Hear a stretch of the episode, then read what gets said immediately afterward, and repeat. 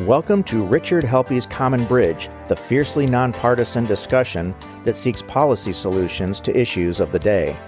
Rich is a successful entrepreneur in the technology, health, and finance space. He and his wife Leslie are also philanthropists with interest in civic and artistic endeavors, with a primary focus on medically and educationally underserved children. Welcome to the Common Bridge. Uh, we've got a great guest today. You'll recognize him, actor, writer, playwright, singer, and a really great icon of our times in Jeff Daniels. Jeff, I really appreciate you being here and spending some time. I know you're really busy these days. I'm, I, I am, but it's it's uh, happy to do this. Great. Today we want to talk about the arts and specifically the performing arts. We've missed them. I've missed them. It's the biggest thing during the pandemic, besides being apart from family and friends it just kind of feels like the soul was ripped out of our society. We couldn't go to a play. We couldn't see live music. We couldn't go see a film with other people. And I just thought about how audiences might be reacting to that and the artists themselves. And that came to a screeching halt. And so today on the Common Bridge, our guest, Jeff, is unquestionably qualified to talk about this. Now, Jeff, I think you've been in about 80 feature films. I hear your voice doing voiceovers in various places. You've been nominated for a Tony Award on Broadway for Gods of Carnage. You've won an Emmy for your work at Network. And what our audience might not know is that you're also an exceptional playwright. You've authored scripts, you've written musicals, you tour with your guitar and you sing. And by the way, audience, this is an actor that can sing and tell great stories. And he actually has stories about actors that cannot sing, and they're, they're quite entertaining. And most recently, you've won critical acclaim for your performance as Atticus Finch in To Kill a Mockingbird. And of course, the founder of the renowned Purple Rose Theater in Chelsea, Michigan. So, Jeff, again, welcome. I know our audience knows a lot about you from the professional side, your public work, but you've also been a great booster for your hometown and you've gotten involved with other causes and you're very strong in your personal relationships, long term friendships, and such. Anything you'd like to share with our audience before we dive into what we're going to talk about today in terms of performing arts? No, you covered it. That was like "This Is Your Life" with Ralph Edwards. That was yeah. that was good. That was pretty much pretty much everything. Yeah. Yeah. So you've been busy. So you've been you've been working, and that's that's good. I am working. I am working, and I think one of the things back to your earlier comment about the arts and audiences' reaction to not having them. There's also those of us who are in the arts who have spent our lives in the arts. Uh, they pulled the plug and um, as my agent said when the pandemic hit, he goes, Now I know how to get you to stop working through a pandemic. And over the year, and it was a year, certainly away from acting, that now that I'm back in it, and we've been shooting this series for Showtime uh, called American Rust. We've been shooting it since March 1st, and we're, you know, this is June, so we're four months in, seven weeks to go. I forgot that I missed it or I realized that I missed it. And why why do I miss it? I I mean I I could retire. I you know I've had a good run and you know you're and I and going into the pandemic I was thinking boy I'd I'd love to be finished with this. Go out with Atticus Finch. You know Ted Williams hits a home runs, gets in the dugout, goes to his car. Do that. But I think the thing that's common between what the audience I I have a feeling will return to because they miss it and what the artists will return to because they miss it is that when you do great art whether it's a song a book a movie a play whatever it might be you're more than you.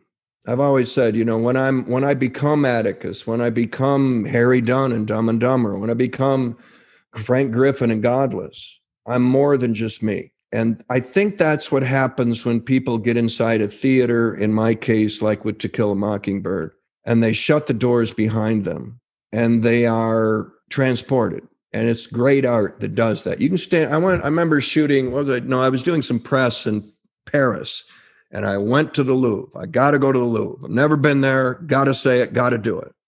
And I stood in front of the Mona Lisa, which is not big. I mean, it's like yeah, this. Right. It's yeah. not. It's not. You think it. It's not.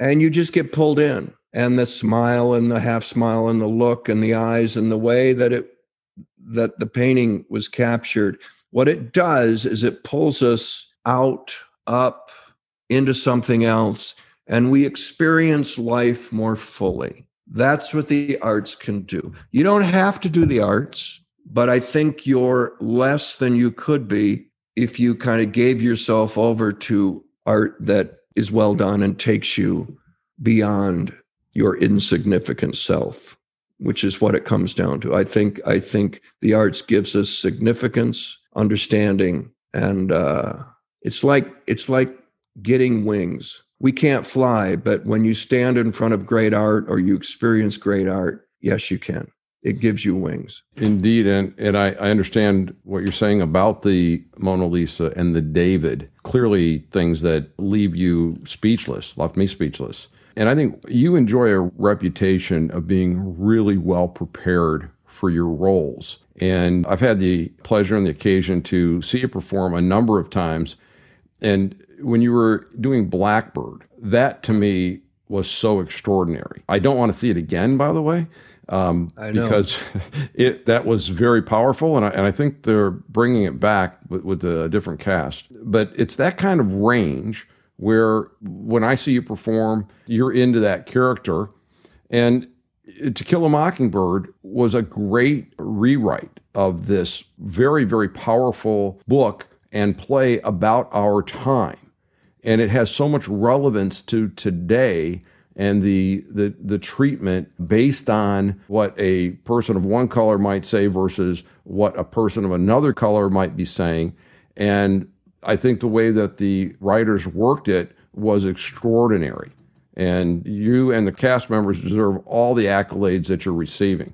Now, you ended your run with To Kill a Mockingbird, true? Yes, I ended it once. Yes. Is there something that you can share with us, or it's news to come? No, it's been announced. Uh, it was announced, I believe, last week.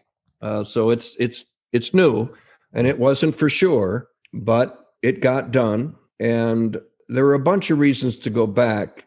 One, I didn't feel I had to. I had done it for a year, eight shows a week for a year. I didn't miss a show. I was Cal Ripken Jr., 415 shows, mm. Never missed, which is, I mean, there are people who did that. There were two other cast members in, in To Kill a Mockingbird who also didn't miss. Uh, it's a long haul, it's a slog, it's a marathon. And I just wanted to, I had a feeling that might be the last one and um, television, you know, premium cable, prestige drama is what they're calling it, is calling me, and they're calling me a lot, and and I really enjoy working in front of the camera. So I didn't I didn't artistically need to go back.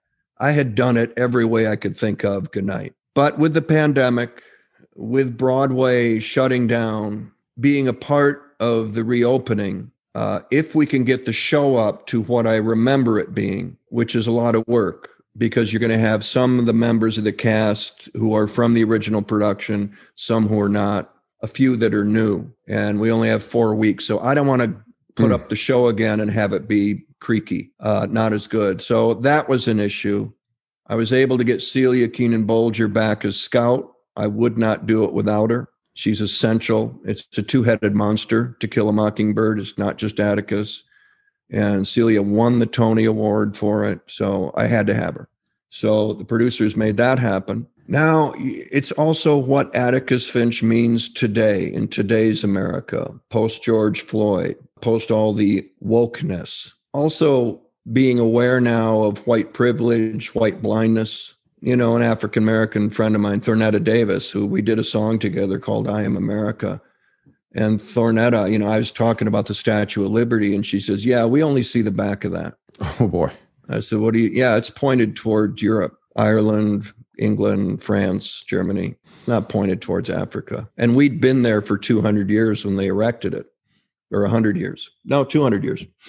200 years as slaves and this. And so I was like, that was it just, it's just perspective. When you're brought up in a small town that's that's white, that's what you know. That doesn't mean you're a racist, but that that does mean you have to, you know, that that there, there's a whole other side to American history, and certainly the original sin of the founding fathers is now at a crossroads. I think So what can my going back as Atticus Finch do to help that? And I, as long as there's systemic racism out there, uh, or that white people who need to come to Jesus on this, then it's relevant. And as I went through the script, I was going through it yesterday, and uh, and it's and what what Harper wrote, what Aaron wrote, it still resonates. It may be 1934 Maycomb, Alabama, but you know, when the judge talks about Boo Radley, oh, we're not going to pin the murder on him. Everybody thinks he's a gang member. Everything, everybody thinks he's a father, stabbed his father with scissors. He's he's going to end up in a mental facility. And what's that get us? You know? And you look at that going, oh yeah, that's social media. That's cancel culture. They're going to cancel Boo Radley. Got to blame somebody. So I think it's going to resonate even more. The other thing is that I didn't think that we could ever match whether it's going back to Atticus or some other Broadway play, that I would ever match the electricity I felt nearly every night doing that show. Certainly leading up to opening, it was electric. You were the toast of the town. You were the number one show on Broadway. You were it for a year. You can't top that. You got the critics, you got the audiences, you got the the dignitaries coming backstage to Robert De Niro sitting in my dressing room. That's not going to happen again to that level. So go out with a home run. But now with the pandemic and post everything racially that we've been going through, I'm interested to see what that audience is. It, you know, they've talked about it's the roaring 20s all over again, 100 years later. I think we're going to find out. The audiences could be so ready for this and so ready, as you were saying earlier, for any kind of live human connection, which I think is what the arts can do when you shut the doors and you go, uh, that I think it could be a great three months. So I said yes. I'm happy that you did do that. I had occasion to travel to New York and see the show. As you know, my wife and I enjoy Broadway, and uh, I thought it was great. And if I, if you don't mind me telling my audience the uh, happenstance that did not know it, but a woman who taught my children in school uh, English and who taught the book for over 30 years saw the show and we just happened she just happened to be there at the same time and she raved about it and said it was very true lucky the, us yeah they, they, didn't not all of them did i remember no. the first two or three previews it was like walking out for an audience and going one he's not gregory peck and two they're all holding the book that was the first three shows. So the fact that she she liked what what Aaron did with Harper is wonderful. Yeah, and and and the other thing that she said was, "Oh, that that line they had the judge say that was one scout said." So like everything got distributed, and I know there's something about the way the program was put on because they couldn't put so much on this character or this kid to do it correctly. It, you know, that's over my head. All I can say is that I had an expert there that said it's true to the book who has no public voice or axe to grind, just somebody that, that has taught it for over 30 years. Yeah, the first thing Aaron did was the, the trial in the book doesn't happen till I'm going to say two thirds of the way through the book. Mm-hmm. First thing that Aaron did was uh, we open with the trial. We're in the trial, and then we keep jumping back and forth and back and forth and back. So that just just that alone, you could see books just flying up in the in the audience as they were pitching them, going, "Well, they've ruined it." well, other than the uh, Iron Man piece, how'd you do on developing that accent? That had to be a bit of a hurdle. Uh, it, no, it was it was um, you know Peck didn't really have one in the movie. Peck kind of did Peck. And you know, and as going into it, you're going to well, what are you going to do differently? It can't just be different. You have to really commit. Yeah, no, let's go for the accent. So I found a guy named Frank Johnson, who was a federal judge in the 60s. He put KKK guys in prison. Uh, he was he was his court was located a federal judge in Northwest Alabama. So as a judge, he was putting Klan members in jail. So he was not well liked, and he had an accent that was just hard R's and you know registrar and uh, uh, court of law. I mean that was Frank. And so I went into one of the final workshops. I remember I hadn't really been doing anything. And uh, there were a couple New York cast members that uh, had been around forever. And uh, they for you know they assume once you go to Hollywood that you're tainted and poisoned forever, and and that the New York actors, the stage people, are the you know the the grit of of the industry, and and yeah, and and there are there are Hollywood people that come on to Broadway for three months, try to win a Tony, and leave. They can't do eight shows a week. They're tired. They're inconsistent, and so I could feel that a little bit. And so I was just doing me, kind of walking around with a script for about three weeks, and then we sat down to to read it through and or something, another read through with rewrites, and I just dropped the Alabama accent on them, which was me going, "We're all going to be doing accents. Here's mine." And so remember the couple of the cast members who looked over and said, you know, and I, it was like it was a challenge. Let's go. We had a dialect coach, uh, Kate Wilson, who came in and, and she made a great point. She said, Frank Johnson, she said, Yes, I've listened to him. He's from the 50s and the 60s, and uh, he grew up with radio. And once mm-hmm. you have mm. radio, you now hear accents from all over the world. It's whatever you know shows were on at the time. Um, that you're not hearing your Alabama accent anymore. You're hearing hearing something else. So he had changed his accent. We're going to do a 1930s Alabama accent, so softer R's, and it, so I worked with her a little bit, and was able to get on top of it, and uh, and she was happy, which was great because that was one less thing I had to worry about going into opening. And when we talk about opening, it's just not like, oh, we're going to throw a switch and we're open. There had to be some challenges. Like, if you don't know when you're going to have opening night, how do you know when to do all the other things you need to do before you put on a production? You can't sell a ticket if you don't know what date it's going to be. You can't audition a cast. That had to be a tremendous amount of work and coordination. And I'm going to guess, like anything else behind the scene, there's probably a lot of chaos and you know missed handoffs and the like. Oh my God!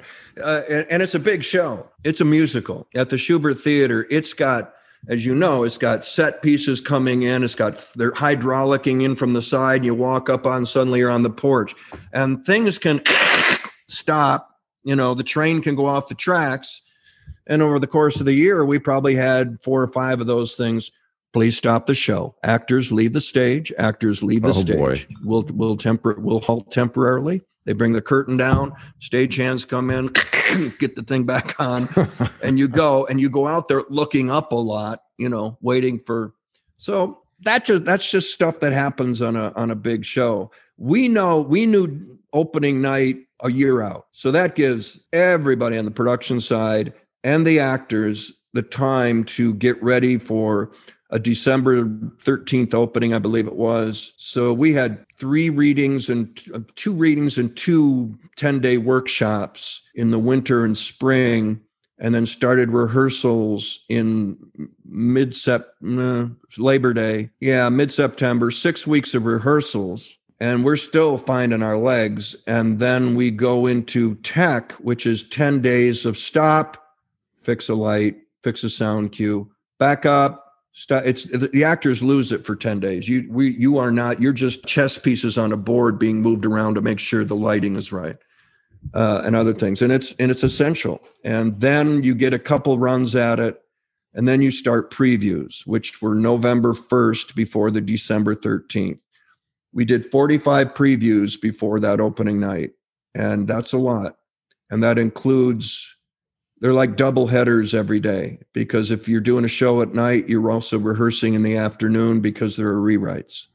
Is there is there a, a, date set for the reopening? For the reopening, our first show is October 5th. That's all I know. So as far as I'm concerned, especially with the internet, that's opening night. How is New York? I have not been there since the pandemic, and I hear it's busting at the seams. You know, I hear it's that people are just out.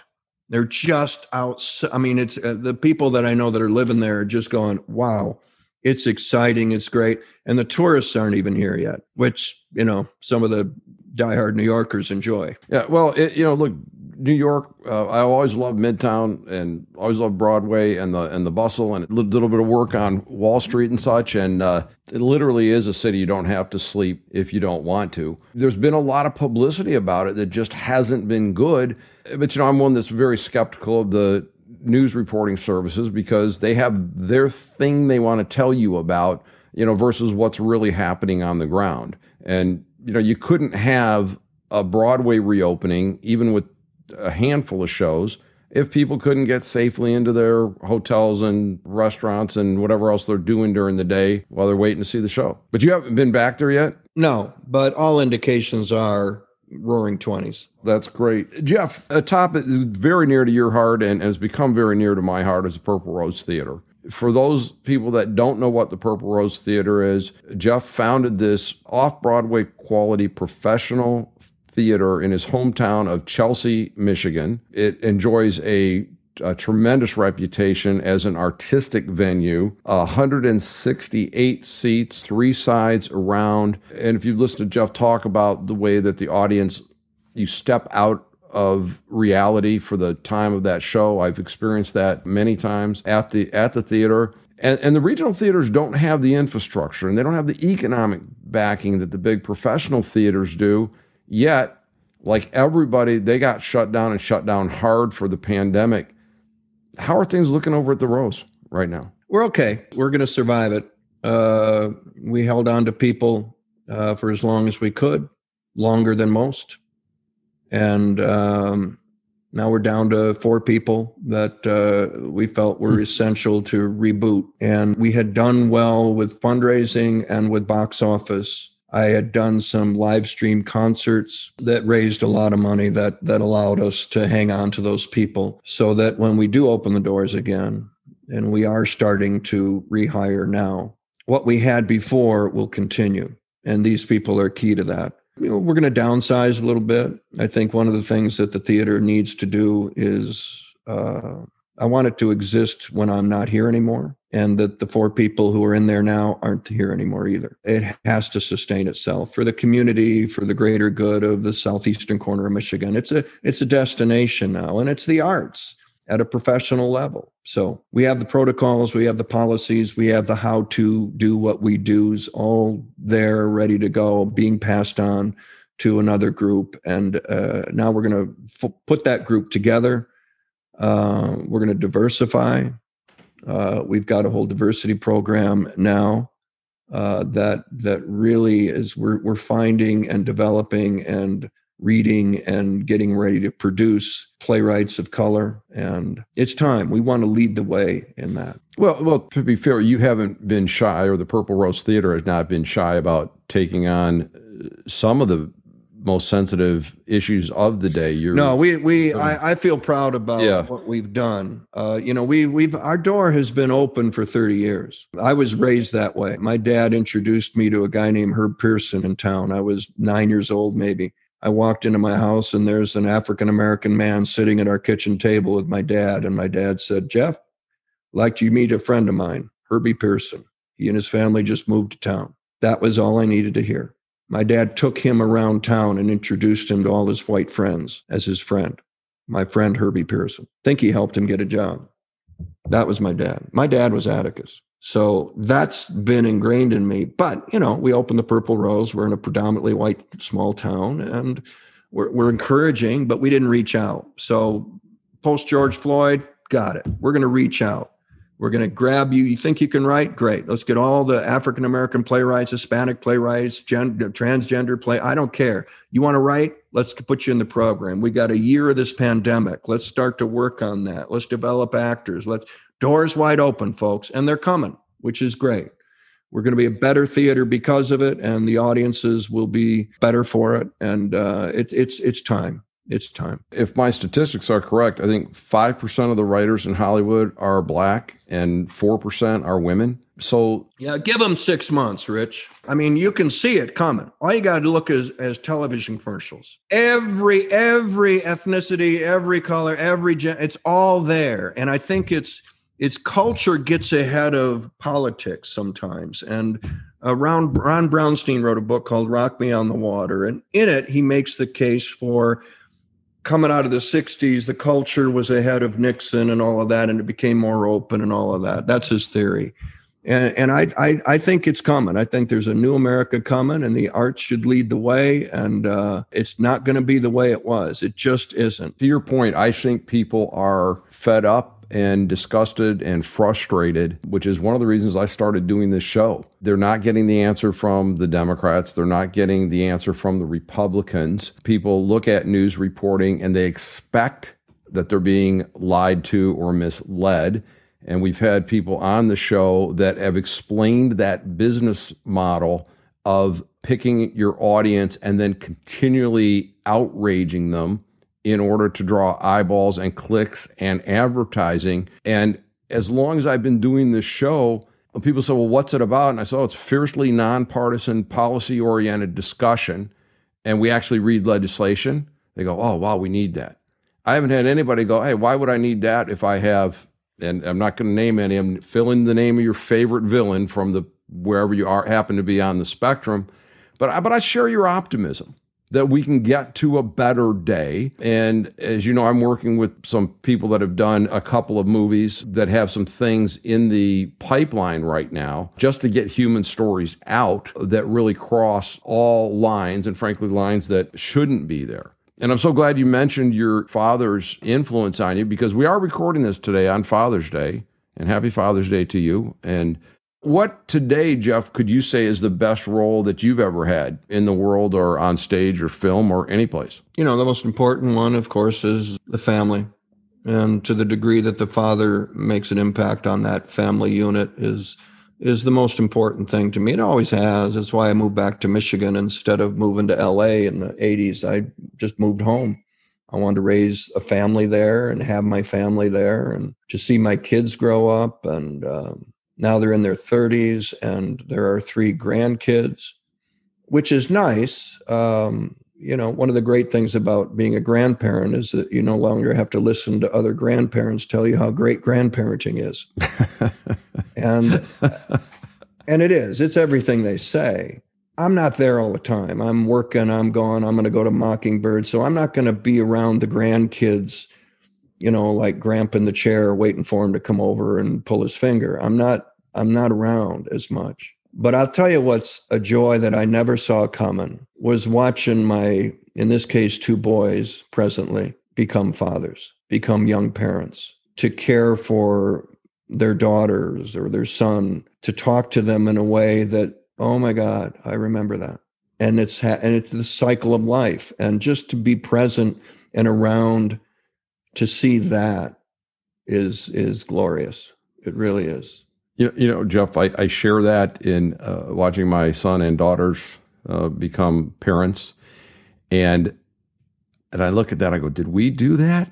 I, we must have. I this makes me tired, but I, I the best job I've ever had being the grandfather, and and also I can wear a hat now. I, I wear a hat you know, mostly for sun protection because I just don't have enough hair anymore. But it's it's the it's the best job I've ever had. Jeff, we kind of touch a little bit on on government and federal, state, municipal, any support or or things that would make life easier or more difficult for the arts. Like I don't know if in your time or, or with your you know professional peers, have you ever walked into someone and go, really?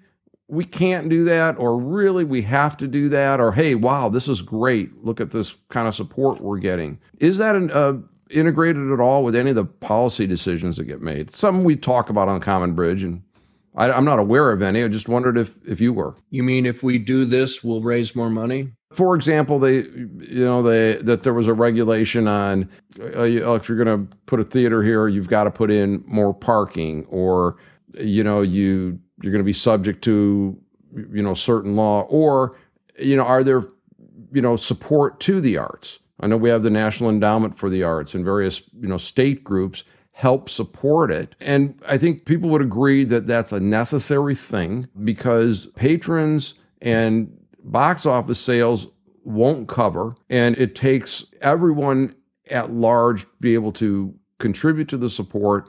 Otherwise people are going to get shut out and art can't be this thing that embraces the whole society if everyone can't get in. So if you were going to advise the governor of the state of Michigan or the president of the United States, what would you tell them you're looking for? Well, it's hard to change people's minds if they only want to watch American Idol and the Keep Up with the Kardashians. I can't help you. But if we were just going to go for profit then we would run the most popular play we could every time mm-hmm. and run it for as long as we could because then it's just about the money. It's about getting everybody paid and making money. And that's what it's about. Look at us. We made a profit. We're success. And what the not for profit theater does, or even places like the Ark in Ann Arbor, not not for profit uh, music venue, it's a little bit like Netflix, Hulu, and, and HBO, and all those things. They don't have to have a great opening weekend as a movie. They can do something like Godless, which is a Western, mm-hmm. which no movie studio would do now because Westerns don't sell. They don't make a big profit anymore. So they've stopped doing them. But a Netflix can do Godless, and they know that people who like Westerns will pick that. Mm. And there's a niche. You were great in that. What exactly was the body count in Godless? Personally, I I, I was in double digits. I know that. uh, sometimes in one scene.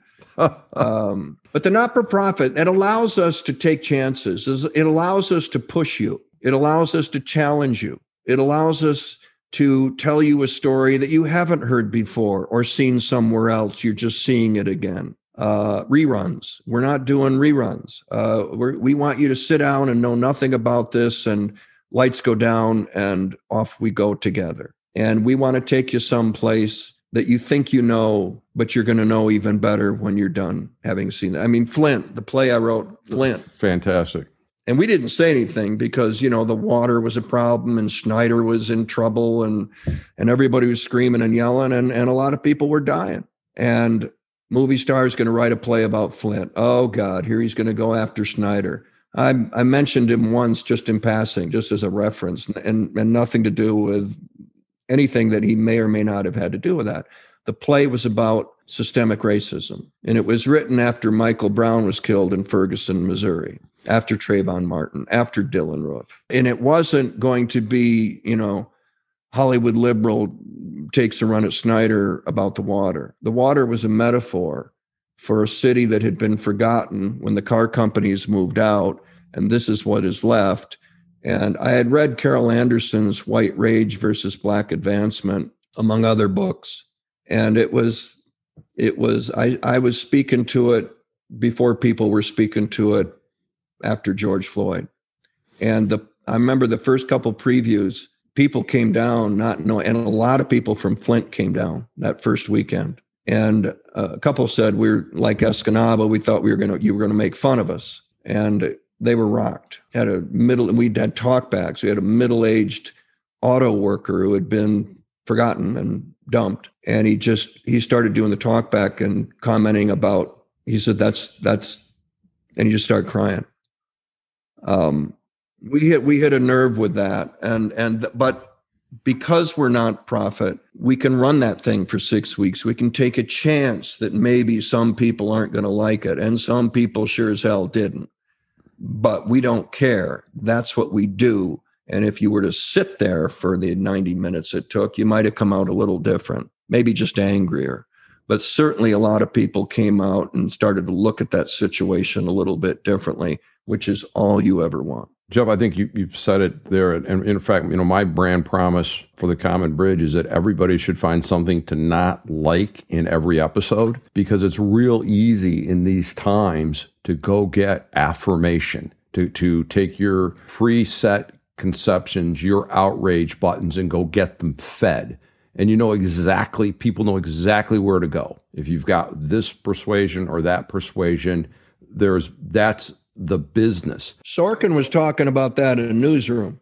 We we were mentioning that in newsroom quite a bit before it was popular, and sure enough, here we are. But I was going to compliment on Flint the humanization of all the characters and that arc from this, you know, really unique period in history when United States automakers had 75% of worldwide market supply and car was king and you know, General Motors was the largest employer. And from that peak, the devastation to everybody, then how things splintered. And I thought the way you guys picked it up in Willow Run, now that wasn't one you wrote. David MacGregor wrote that? No, we had we, I forget who wrote it, but but it was a really it was a great show. It was a great Rosie show. The Riveters and Willow Run and all that. Yeah. yeah. People, when you come to the Purple Rose, I will tell you that you will hear about redemption and hope, that real things happen to real people.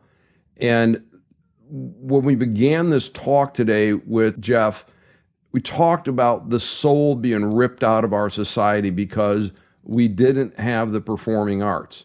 Jeff tried valiantly with streaming his singing. That had to be a weird experience without having an audience in front of you. Yeah, it's like shooting a movie. It really wasn't that big a reach. But you couldn't hear anybody laughing, but or not laughing. No, but it, it became more intimate. I did. We did. uh We did the four. Per, we did seventy-seven live streams over the nine months. And uh tonight you're playing Sheboygan. Tomorrow you're playing Topeka and then Thursday night you're in Alaska. I mean, it's just the routing you could never do if you were in a you know in a car trying to get there or plane. So I enjoyed it. It was like it was like a medium close up in a movie. You get to pull them in, whether you're on the Shubert stage on Broadway or even a, the Purple Rose with 150 seats. The performance is still to some degree going out, going to them. The trick is to get them to to pull them into you, which the purple rose we we work on that that's that's our kind of approach but also it's film acting you don't go to the camera you you try to pull them into you into you and and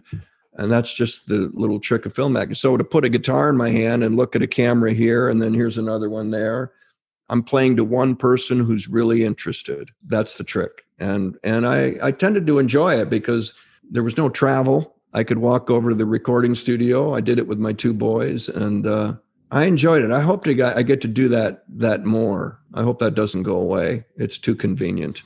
Yeah, well, I look. There's parts of the world like we're talking right now going to be able to put this up on our YouTube channel. There's going to be more meetings that are done absent travel. As you know, that was something I was in the very early stages of about remote working, that there is that need to see people in 3D, that the beginning of the mental health crisis we're just beginning to see. You know, I wonder about child development when the only faces they could see smiling at them were in their own homes. And I think it's going to be a long time before we unwrap all of this.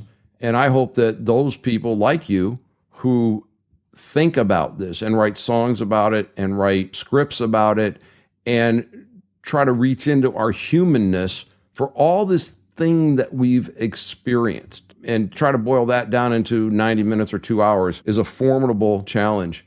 Jeff, this has been a great conversation, and I, I do appreciate you being here. This is Rich Helppie, your host of The Common Bridge, with actor, playwright, singer, songwriter Jeff Daniels, star of stage and screen and television. Great career. Hope that those of you that have the means and the interest can get to New York to see To Kill a Mockingbird. And please register for our podcast and YouTube on richardhelppie.com or on your favorite podcast channel. Please rate us. Rate us high if you would, please. This is Rich Helppie with our special guest today, Jeff Daniels, signing off on the Common Bridge. You have been listening to Richard Helppie's Common Bridge podcast. Recording and post production provided by Stunt 3 Multimedia. All rights are reserved by Richard Helpy. For more information, visit richardhelppie.com.